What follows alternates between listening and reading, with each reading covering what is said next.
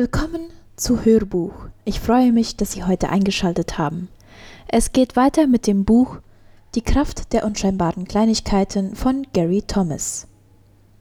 Kapitel 15 Glaubensmut beherzt Leben. Mut und Tapferkeit werden in Kriegszeiten hoch geschätzt. Im geistlichen Leben gibt es eine vergleichbare Tugend, die unverzichtbar ist, will man ein wirklich christliches Leben leben. Die Väter und die Tradition sprechen von Fortitudo, einer inneren Stärke und geistlichem Mut, einer Furchtlosigkeit aus dem Glauben, einer Standhaftigkeit und Glaubenstreue. Wenn Sie eine biblische Konkordanz zur Hand nehmen und unter dem Stichwort sich fürchten nachschlagen, werden Sie feststellen, wie häufig diese Worte in dem Kontext stehen Fürchte dich nicht. Immer wenn Gott einen Menschen mit einer bestimmten Aufgabe betraut, finden wir diese ermutigende Zusage Fürchte dich nicht.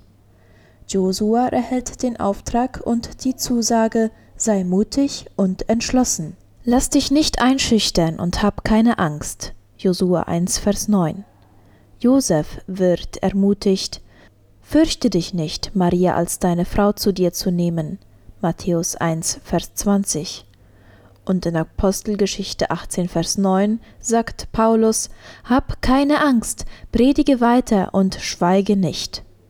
Und Jesus scheint den Großteil seiner Gespräche darauf zu verwenden, Menschen zu sagen, sie sollen sich nicht fürchten. Warum diese Betonung? Vielleicht, weil Feigheit einer der größten Lebensdiebe ist, die es gibt. Geistliche Feigheit schleicht sich in unsere Seele ein, wenn unser Blick sich nur noch auf die äußeren Umstände richtet und wir die innere Vision verlieren, dass unsere wahre Kraft in Gott liegt. Geistliche Feigheit hat verschiedene Ursachen, zum Beispiel die Angst vor Verlust. Aber damit misstrauen wir Gott, der unser Vater im Himmel sein will. Gott ist es, der großzügig für uns sorgen will. Was könnten wir verlieren, das er nicht reichlich ersetzen könnte, wenn wir es wirklich brauchen? Dann ist da der Stolz, der sich gern verbindet mit der Angst zu versagen. Billy Graham berichtete einmal von seiner ersten Predigterfahrung, die ihn ganz und gar nicht gut aussehen ließ. Er hatte zwei Predigten für zwei Abende vorbereitet und stand schließlich nach erst zehn Minuten wortlos auf der Kanzel, weil er sie beide bereits gehalten hatte und ihm der Stoff ausging. Wenn er daraus den Schluss gezogen hätte, das war die letzte Predigt, die ich gehalten habe. Viele Menschen wählen ein gesichertes Leben, in dem ein Scheitern so gut wie ausgeschlossen ist, aber ein wirklicher Erfolg ebenso. Sie gehen nie ein Risiko ein und sie scheitern nie aber sie werden auch niemals etwas wirklich Wichtiges vollbringen. Sie werden vielleicht keinen Fehler machen, aber ganz sicher werden sie für diese Welt auch keinen Unterschied machen. Wer Gott dienen will, aber verlangt, dass er bei diesem Unterfangen niemals in peinliche Situationen gerät, hat bereits der geistlichen Feigheit nachgegeben. Eine weitere Quelle der Furcht ist die Verzweiflung. Manchmal betrachten wir unser Leben und stellen unsere Wünsche und Hoffnungen daneben, und die Kluft scheint unüberbrückbar. Ich werde es nie schaffen, warum sollte ich etwas Unmögliches versuchen, denken wir. Und wir geben auf, anstatt uns von Glaube und Hoffnung vorwärts ziehen zu lassen. Und manchmal ist es nur die bloße Entscheidung nicht aufzugeben, die uns auf unserem Glaubensweg voranbringt. Was immer der Grund ihrer Furcht ist, ob sie einfach ein furchtsamer Mensch sind oder ob sie sich leicht entmutigen lassen, ob sie Angst haben, deutlich ihre Meinung zu sagen oder was immer sonst, sie werden es schwer haben, auf der Spur Jesu zu bleiben. Wenn ich lese, wie Jesu vor dem Hohen Rat steht, seinen ärgsten Feinden gegenüber und dort einfach die Wahrheit sagt, dann beeindruckt mich dieser Mut, diese innere Stärke. Er weiß, welche Pläne gegen ihn geschmiedet wurden. Er kennt diese Leute und weiß, dass sie ihn aus dem Weg räumen wollen. Und dennoch weicht er keinen Millimeter von der Wahrheit ab. Was ist das Geheimnis dieser Standhaftigkeit und geistlichen Stärke? Das Wesen des Glaubensmutes. Glaubensmut ist mehr als der gewaltsame Versuch, eine tapfere Miene aufzusetzen. Ein Soldat, der in der Schlacht einen scheinbar mutigen Angriff wagt, kann aus reiner Feigheit handeln. Vielleicht fürchtet er den Spott der Kameraden mehr als die Kugeln, vielleicht treibt ihn eher die Furcht vor der Blamage als der Wille, die Feinde zu besiegen. Fortitudo, Glaubensmut, ist eine innere Stärke, die sich darauf verlässt, dass es letztlich Gott ist, der uns so verändert, dass wir Jesus ähnlich werden. Dieser Mut, den Gott durch seinen Geist in uns wachsen lassen möchte, verleiht uns eine innere Kraft, die uns befähigt, Wege zu gehen, von denen der natürliche Mensch in uns zurückschreckt. Diese Kraft zeigt sich zum Beispiel, wenn eine Frau, die in einer enttäuschenden Ehe lebt, die Möglichkeit einer Affäre ausschlägt, die zwar emotionale Befriedigung verspricht, aber einen geistlichen Bankrott mit sich bringen würde. Das Bedürfnis nach Zuwendung in ihr drängt sie, ihr Eheversprechen an den Nagel zu hängen, aber der Mut des Glaubens verleiht ihr die Kraft, diesem Verlangen nicht nachzugeben und stattdessen darauf zu vertrauen, dass Gott Wege hat, ihre Bedürfnisse zu erfüllen, obwohl sie weiß, dass sie in eine unglückliche Ehe und zu einem gleichgültigen Ehemann zurückkehrt. Glaubensmut gibt uns die Kraft, in einer Welt zu leben, in der es Krebs, Katastrophen, unvorstellbare Grausamkeiten, Versuchung, Verrat und bittere Not gibt, und in dieser Welt eine innere Ruhe und Beständigkeit zu bewahren. Ein Christ kann die Diagnose, der Tumor ist bösartig, hören und sofort zerbricht sein Glaube.